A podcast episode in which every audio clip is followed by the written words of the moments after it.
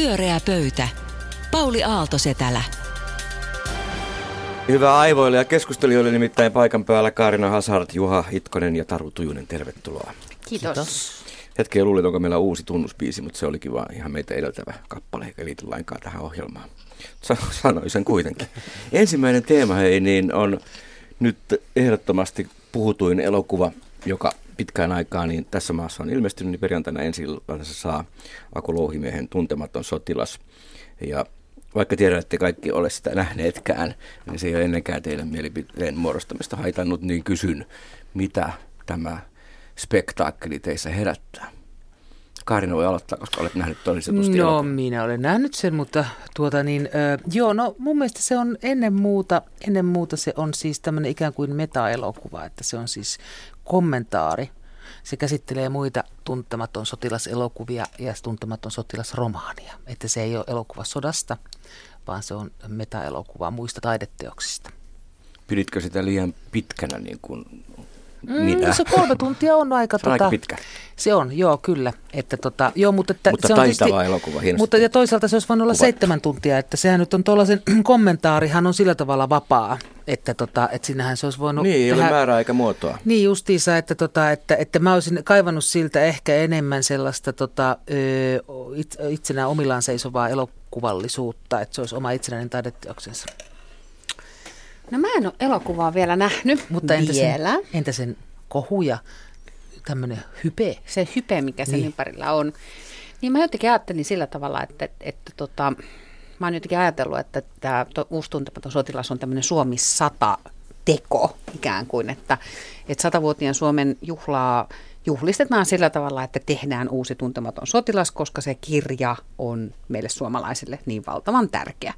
Ja sen takia musta silloin, kun se tuli se tieto, että tämä tehdään, niin ei ollut yllättä, se ei ollut, se, mä en nyt mitenkään yllättynyt siitä, enkä mä ole ollut sen takia jotenkin siitä kohustakaan mitenkään erityisen yllättynyt, että siitä paljon keskustellaan, niin että se saa paljon näkyvyyttä, koska kiistatta onhan sillä niin kuin joku erityinen asema itsessään suomalaisessa sielunmaisemassa. Olen ehkä just jotenkin harmittanut alusta asti, kun on ollut tämä tieto tästä elokuvasta, niin jotenkin se, että miksi se Suomi satateko on just se tuntematon sotilas. Minulla on ollut vaikea nähdä, että minkä takia se pitää tehdä uusiksi. Sinänsä itse elokuvasta, niin en ole sitä nähnyt ja olen kiinnostunut näkemään sen. Että, että sanoisin, että suhtaudun kuitenkin siihen elokuvaan myönteisesti. Mua kiinnostaa nähdä, että, että pystyisikö se oikeasti jotenkin sitten viemään tämän jutun uudelle tasolle, olemaan niin kuin riittävästi erilainen, aivan niin kuin uuden ajan elokuva. Silloin se musta olisi tarpeellinen. Kyllä se varmaan pystyykin, vai mitä Karla? Mika Orasmaa on kuva ja sinne ihan, ihan mm. erinomainen kuva. Mitä, että Mika? Mika Orasmaahan on siinä pääkuva, eikö se Yhtään en muista kuule, kuka sen on kuvannut. Se on muista niin leimallisesti siis Aku Louhimies elokuva. Että, tota, että kyllä se tekijänsä näköinen on ilman muuta. Mutta mietin sitä, että kun Antti Tuuri, muistaakseni tänään vai eilen, kun se kirjoitti Hesarissa, että tota, Suomi on saa, siis sadasta vuodesta käynyt sotaa neljä vuotta. Et siinä mielessä sehän ei todellakaan ole Suomi sata teko, vai joku muu voisi olla pikemminkin Suomi sata teko. Mutta onhan siis tuntemattoman sotilaalle, no, niin, onhan sillä mm. kiistatta tosi iso symbolinen arvo, toki, ja vaikka toki se on. tavallaan niin kuin, niin kuin, ähm, on niin kuin faktisesti mm. Suomi käynyt neljä vuotta vain sotaa ja, ja sata vuotta vanhassa historiassa, eikä itse asiassa sekään ei pidä paikkansa tällä kansakunnalla on vielä paljon pidempi mm. historia mm. kuin se sata vuotta. Mutta tota, mut musta se ei ole siitä näkökulmasta yllättävää, että tämä spesiaali, mm. niin kuin sielunmaisemmassa spesiaali juttu niin tehdään uudestaan. Ei, Mutta mitä sillä halutaan viestiä? Niin, kyllä, just näin. Joo. Miettii vaikka, että olisiko ollut joku muu vaihtoehto. Niin. Mut Kalevala mun, esimerkiksi, mun puolesta... Niina Hämäläinen tällä niin. Hesarissa mm. ehdottaa minusta aika hauska ajatus. Niin. Ja siinähän on kansallisen epos myöskin. Siinä mikä meidän niin suhde mm. Kalevalaa oikeasti Mutta niin, sun pitää kertoa se pointti siitä. Niin pointti oli se, että kun on puhuttu siitä, ja Anu Kantola kirjoitti samaiseen lehteen, että Suomi on tarina miesjoukosta metsässä, että, että silloin unohtuu kiven ja linnan merkitystä väheksymättä tarina kansallisen epoksemme Kalevalasta 1849 tehty tarina Lönnruutin tarina, jossa maailma, maailmamme on feminiinisempi. Epoksen naiset, vanhat nuoret pelastavat harva se päivämiehiä. Ja kyllä, tota, kyllä, kyllä on meillä... Se on minusta aika, aika kiinnostava joku pointti häneltä. Ja kyllähän tota, onhan meillä Minna Kant myöskin, että to, nämähän tietysti sijoittuu kaikki ennen meidän itsenäisyyttämme, että, mm. mutta niin sitä, sitä Alex Kivikin sijoittuu, että Että tuota, toki se, se on ihan valittavissa, että mikä tarina se on, mikä sieltä kerrotaan kansalliseksi tarinaksi. Niin, tähän, tästähän saa ihan hyvä leffa varmaan myöskin. Mutta se ei ollut meidän niin kuin, ihan varsinainen niin kuin ykkösaihe, vaan meillä on meidän politiikan huippuasiantuntijamme, pyöreän pöydän jäsen. Taru, ole hyvä. No Paljasta niin. kaikki. En tiedä, osaanko paljastaa mitään, mutta ajattelin, että jos pyöreä pöytä tänään nyt vielä kertaalleen keskustelisi vähän tästä uuden suomalaisen puolueen sinisen tulevaisuuden synnystä ja toisinpäin tietysti ajateltuna perussuomalaisten perussuomalaisen puolueen hajoamisesta ja mitä tapahtui se viikonloppu, kun perussuomalaiset kesäkuussa pitivät puoluekokoustaan ja, ja, ja, tota, ja, ja sitten sitä seuraavat tapahtumat. Asiahan tietenkin nousi uudestaan otsikoihin tällä viikolla sen takia, että lännen median toimittaja Lauri Nurmi on kirjoittanut asiasta kirjan jossa hän tota, pyrkii kuvaamaan sitä, että mitä on tapahtunut. Ja, ja siinä tietysti poliittisesti iso uutinen on ollut se, että ikään kuin tämän kirjan tietojen mukaan Juha Sipilä olisi eduskunnassa tota, puhunut muunneltua totuutta. Valehdellut itse asiassa siinä kirjassa. Niin, kyllä. siinä taidetaan sanoa sillä Kyllä. tavalla eduskunnassa se puhe taitaa, sitä Mm. taitaa kutsua tätä valehtelua muunnellun totuuden puhumiseksi. ja, tota, ja, ja, ja sitten tietysti kysymys on, että vale, onko näin tapahtunut vai ei. Ja, tota, ja, ja, ja siksi mä ajattelin, että me voitaisiin tästä vielä kertaalleen keskustella ja kysyisinkin pyörältä pöydältä, että mitä te, kun nyt tässä on tätä tarinaa ja erilaisia näkökulmia kuunneltu puoli jos toisin, niin mitä te uskotte, että tuo viikonloppu on tapahtunut? Oliko tämä perussuomalaisten hajoaminen suunnitelmallinen teko vai pelkkä sattuma? No mehän arveltiin tätä jo silloin, kokoonnuttiin, oli kunnia olla läsnä erikoislähetyksessä Niin, me silloin kesällä tuoreelta, linjat ihan ja, ja me päädyttiin kyllä siihen suuntaan, että kyllä tässä jonkinlainen tietoisuus on ollut tapahtumista, mutta ei ehkä sitten kuitenkaan uskottu tällaiseen definitiiviseen käsikirjoitukseen, joka olisi ollut ennalta laadittu ja, ja tota, jossa kaikki olisi vain toteuttaneet osansa. Enemmän kai ajateltiin, että se on jotenkin siinä sitten osin lennossa syntynyt. Ja Kaarinahan oli paikalla siellä Nimenomaan. ravintolassa, Hänhän jonka nimen oli- olen unohtanut, niin. joku härkä. Musta kynnys. Kynnys. Kyllä, sijaitsee Jyväskylän entisellä rautatieasemalla. Mm. Jyväskylän kirjeenvaihtajana toimitsija. Kyllä.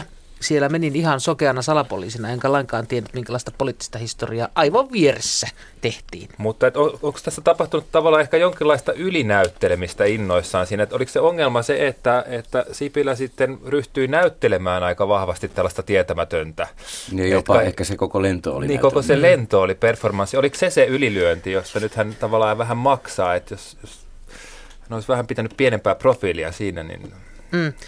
Tota, ei käytäisi tätä keskustelua, mitä käydään nyt. Niin mä luulen kanssa, että siis että hän, hän niin kuin, kun hän ö, ton Hesarin tästä kirjasta tekemä jutun mukaan, mä en ole nähnyt tätä itse kirjaa, niin tota sen mukaan, niin kun, ö, jos oikein ymmärsin, niin Sipilä oli sitä mieltä, että ei muuta kuin samat, samat tota, ministerit saa jatkaa esimerkiksi sen takia, että heitä palkitaan siitä, että he olivat ottanut niin ison riskin. Mä ajattelin, että mitäs helvettiä tämä tämmöinen puhe on.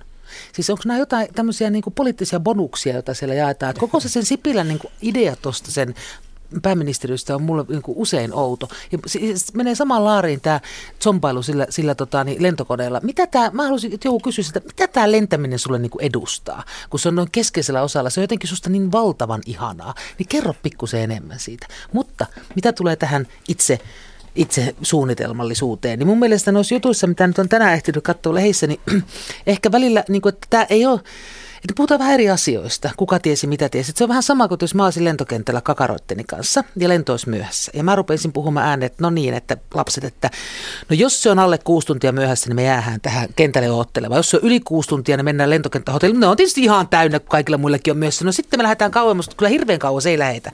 Jos se on 12 tuntia myöhässä, niin voidaan taksilla mennä tuomoon. Mä niin teen tämmöisiä skenaarioita jonkun katastrofin varalta. Tämä on ihan tavallista asiaa. Ja näin arvatenkin on tapahtunut myös tässä.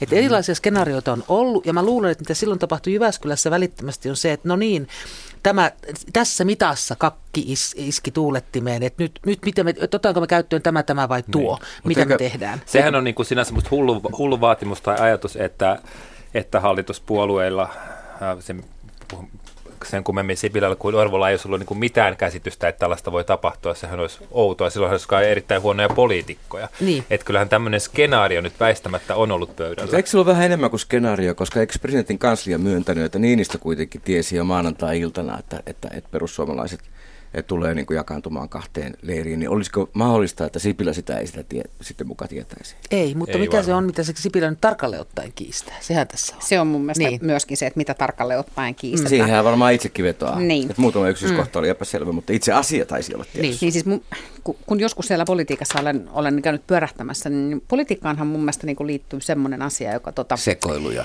Niin, siis, siis niinku, niinku, politi- poli, Holtittomuus. po, politi, niinku politiikan tekemiseen liittyy jotenkin semmoinen asia, että, että, että äm, jälkikäteen, on se, ja nyt en puhu pelkästään tästä, vaan ihan mistä tahansa, on kysymys telakan myymisestä tai ihan mistä vaan, niin, niin, niin käy usein niin, että, tota, että kun asiat lähtee vyörymään päälle, niin ne tapahtuu tosi nopeasti, siellä tapahtuu hirvittävästi asioita, ihmiset niin kuin, toimii äh, niin kuin independenti ja, ja, ja ovat yhteydessä toisiinsa ja kaikkea, kaikkea, kaikkea. Ja sitten jälkikäteen, niin kuin, ja siinä on hirveästi säätämistä ja siinä on hirveästi niin kuin, sattumaa ja, ja kaikkea. No sitten jälkikäteen jotenkin, kun ryhdytään purkamaan auki sitä, että mitä on tapahtunut, niistä tulee tämmöisiä kauniita tarinoita. Ikään kuin, että kaikki olisi osanneet taktikoida jotenkin hirveän hyvin, tai tiedätkö, kaikki strategit olisi tehty etukäteen ja muuta. Ja tehdään yritysstrategioita myöskin. Joo, niin tosiaan se, että se on tosi harvoin näin.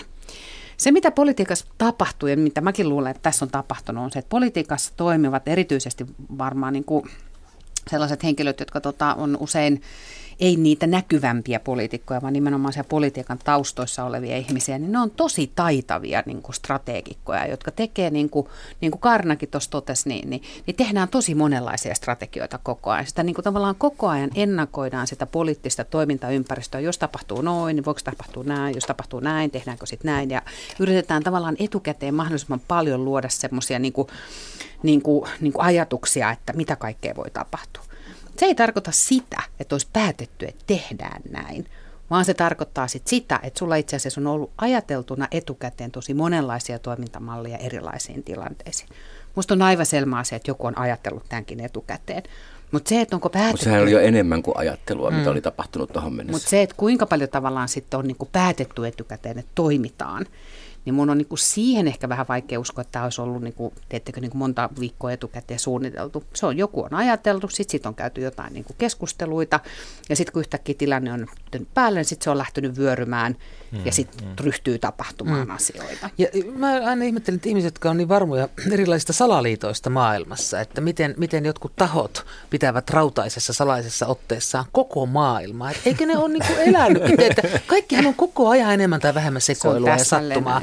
Ja me yritämme niinku säilyttää kasvomme, kaikki Kyllä. me, kertomalla jälkikäteen Niin. ikään kuin Kyllä. oma elämämme ja päätökset ja kaikki niinku sä vaiheet minähän sanoin, että tässä Et käy joo, näin Joo, ja- ja sitten mm. mä menin sinne ja sitten Kyllä. sit mä tein tätä, Kyllä. vaikka mä vaan menin ja sitten tämmöistä Ja tapahtui. tämäkin tarina, niin kuin kaikki tarinat, on mahdollista kertoa vasta jälkikäteen. Ja sen Kyllä. takia me rakenna, rakastetaan aina tarinoita, koska niissä on Kyllä. se selkeys, joka nykyhetkestä puuttuu. Ja Eli se te kyllä olette vähän sitä mieltä, että tämä ei sitten välttämättä, niin kuin, tämä menee niin kuin Sipilä sitten sanoo.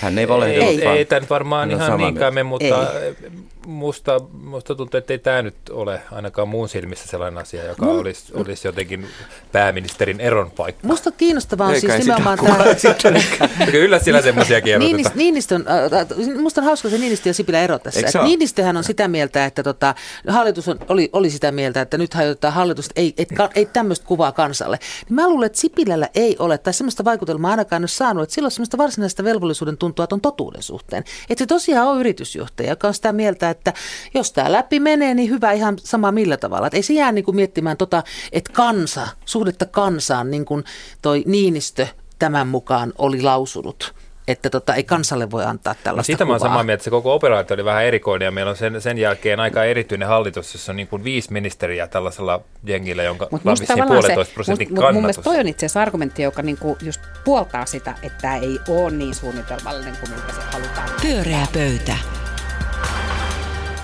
Pyöreä pöytä suora lähetys. Mehän tiedämme loppujen lopuksi kuitenkin, miten asiat Niin, no menee. Se aina siellä kerrotaan. kerrotaan. Juuri puhuin tuossa Sipilän. En puhunut kyllä, mutta olisin voinut ei. puhua. Kaarina, mikä on meidän seuraava teema? No tämä ö, pöytähän ei ole vielä käsitellyt tätä viime viikkojen erästä teemaa, joka on tämä hashtag Ei niin. MeToo-kampanja, joka, kuten varmasti kuulijat tietävät, on kampanja, jossa ö, naiset ilmaisevat ö, kokeneensa seksuaalista häirintää tavalla tai toisella elämänsä aikana ö, laittamalla tällaisen MeToo niin kuin viestin eteenpäin Twitterissä tai Facebookissa ja näin sosiaalisessa mediassa. No se, mikä minua tässä kiinnostaa tällä hetkellä, kun tähän oli siis nimenomaan New Yorkilaiset sanomalehdet tulivat tämän asian kanssa esiin. Ja se alkoi siitä, että yksi nimenomainen elokuvan moguli, Harvey Weinstein, jäi kiinni tästä toimintakulttuurista. Ja sitten on ilmaantunut hirveän paljon muitakin ja ihan valtavat määrät naisia, jotka kertovat, että tämmöistä on tapahtunut. Mä olen iloinen siitä, se osoittaa niin sosiaalisen median voimaa. Naiset on voinut itse kertoa ja sanoa sanansa, eikä kukaan ole käynyt sievistelemässä siellä, että no ei se nyt varmaan tuommoista ollut, mikään media siinä välissä. Mutta se mikä tässä on kiinnostavaa Suomen, Suomessa taas, ja tämä mediaosa kiinnostaa, on se, että Hesarihan teki tästä jutun jossa se sanoi, että kyllä tämmöistä Suomessakin puhutaan. Emme, emme nimeä nimiä, mutta huhuja liikkuu liikkuu ja jätti sen siihen. Mun mielestä sellainen journalismi on aika ala-arvoista journalismia. Se on vihjailevaa. Ja sen viesti musta oli se, että ottakaa naiset koppia, kertokaa te niitä nimiä ja ottakaa te tavallaan kaikki se sonta päälle. Me, me ei puututa tähän millään tavalla. Ja sen jälkeen Hesari vielä kirjoitti kommentin, jossa erikseen sanottiin, että se on niin vaikeaa se nimien nimeäminen, että ei me ruveta sellaiseen ja että, että no siinähän on sana sanaa vastaan, mikä oli aivan uskomaton lause, että siinä on sana sanaa vastaan. No siitähän tässä on koko jupakassa kysymys. Niin mä kiinnostaa tämä suomalainen versio, joka usein näissä tällaisissa hässäköissä tapahtuu. Että me näennäisesti ollaan ihan, että kuulumme länsimaihin, teemme moraalisesti samanlaisia rohkeita tekoja, paitsi että tuota emme sitten tee, mutta kyllä tavallaan tehtiin.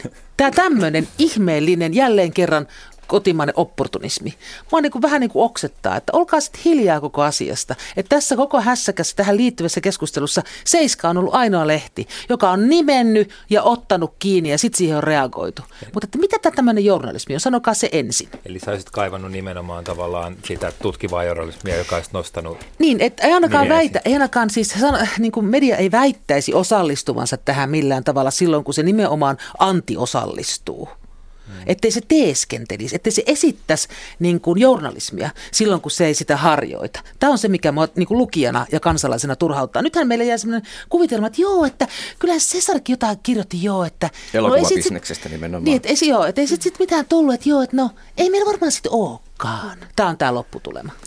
Mulla oli sellainen olo, että, että kokonaisvolyymiä siinä oli, nyt puhutaan valitettavasti vaan Hesarista, mutta tuntui, että ne teki monia juttuja siitä. Siellä oli muun muassa... Teki useita juttuja, se pitää Useita juttuja niin kuin, niin kuin monena päivänä, että se nostettiin sillä tavalla kyllä esiin, mutta jäikö siitä sitten just tämä puuttumaan? Varmaankin. No se koko helvetin pihvi, niin. eli nimeäminen, mm. koko se, mistä yhdysvaltalaiset sanomalehdet nimenomaan otti kiinni. Voidaanko, Keitä sitten, nämä voidaanko on? ajatella sitten valoisasti, että se, on, se suomalainen pihvi on mahdollisesti vasta matkalla pöytään, koska koska tavallaanhan tämä, tämä New York Timesin ja artikkelin julkaisua sit on edeltänyt ties kuinka monien kuukausien työ varmaan. Että ne Ehdottomasti. On, ne on niin me keränneet voimme, tiedot ja varmistaneet juridisen selustansa ja kaiken tämän. Me voimme ajatella näin ja toivoa näin. Mulla pikkusen vaan rupesi usko tähän loppumaan mm. sen kommentin jälkeen, missä sanottiin, että siinähän näissä keisseissä on aina sana sanaa vastaan.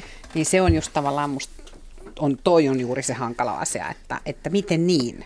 Että et, et jotenkin, että et, et, et ikään kuin se niinku tavallaan viesti, mikä tuosta jää, on, on jollain tapaa se, että ehkä on, ehkä ei. Niin. Ja silloin tavallaan se, silloin, silloin niin jotenkin, että silloin, silloinhan se ei ole niinku journalismia. Että jos me peräänkuulutaan niin. journalismia, niin silloinhan se ei, ei, ei niinku ole sitä.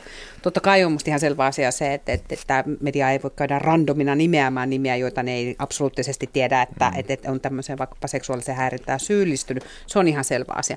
Mutta jotenkin se, että sä itse kyseenalaistat sen niin kuin jutun tavallaan tolla tavalla, niin se jättää kistatta kummallisen viestin kyllä. Ja mitä tulee tähän itseseikkaan, tähän, tähän seksuaaliseen häirintään, niin mä haluaisin kysyä, kun mulla on semmoinen itsellinen voimakas olo, että kysymys, tässä ei niinkään kiinnostavinta ole nime, nimetyt miehet, eikä vaan koko tämä kulttuuri, mikä on ollut valloilla, mikä kaikki ovat tienneet, niin miehet kuin naisetkin. Että tähän on yhtäkkiä herätty samalla tavalla kuin sisällä tupakointiin tai turvavyön käyttämiseen autossa. Että on suuri kulttuurinen muutos. Juuri tuosta varmaan. Tämä on niin kuin kaikista niin. oleellisin. Itse asiassa minusta tähän liittyen, jossain mä luin mun mielestä niin kuin kyynisen ja raaan, mutta sinänsä musta niin kuin kiinnostavan kommentin tai joku, joku sanoi sen ääneen, kun sanoi, että niin, että, että se mistä tässä oikeasti on kysymys on, on, on asiasta, jossa kun odotetaan 30 vuotta, niin se on hoidettu, jolla viitettiin siihen, että, että, että ikään kuin, niin kuin sukupolvi, tämä sukupolvi, joka niin kuin on pitänyt tämän tyyppistä toimintaa oikeana, niin itse asiassa poistuu keskuudestamme ja sitten se meidän nuorempi sukupolvi, joka onneksi on niin kuin viisaampaa ja fiksumpaa, niin, niin, niin ei, niin ei salli, ei salli tällaista niin kuin ei ollenkaan. Ei missään. Mm. Mutta tavallaan jos ajattelee nyt vähän median näkökulmasta, tähän on kiinnostava tapaus siinä mielessä, että se käynnistyy ikään kuin perinteisen median tutkimustyöstä, joka aloitti sen. Ja sitten Totta. tuli tämä Me Too-kampanja, joka oli itse asiassa näyttäytyi musta paljon suuremma, suurempana ja voimakkaampana kuin se artikkeli. Se to, to, toimi tavallaan käynnistäjänä sille. Ja sitten kun sä sanoit, että tästä perinteisen median ainakin suomalaisen uutisoinnista jäi sellainen olo, että ehkä oli, ehkä ei, mm. niin sitä olohan ei ollenkaan jäänyt siitä somevirrasta, ei siitä Me Too-kampanjasta, vaan siinä päinvastoin välitty hätkähdyttävänä se näin mm. myös niin kuin miehelle todella vahvana, että en mä ollut ajatellut, että sitä niin. on, on niin kuin vaikka tässä siinä laajuudessa. Vaikka siinä pitäisi olla mitään yllättävää, jos ajatellaan, mitä, mistä YK on puhunut jo vuosi kymmenet on siitä, että joka kolmas nainen kokee fyysistä tai seksuaalista väkivaltaa maailmassa. Tämä ei ole ihan uusi asia ole. Mm. Joo, mutta mä luulen, Eikä että... varsinaisesti mikään pieni asia. Eikä että... ihan pieni, tämä koskee joo. iso joukkoa.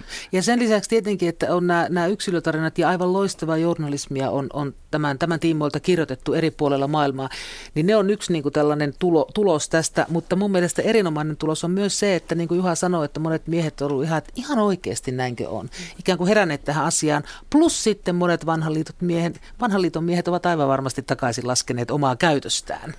Ja tänään europarlamentti on keskustellut siitä ja paljastaa siellä niin kuin omia siitä tuli ongelmia. Iso kyllä, kyllä siitä tuli vähän enemmän kuin yksittäinen lehtijuttu.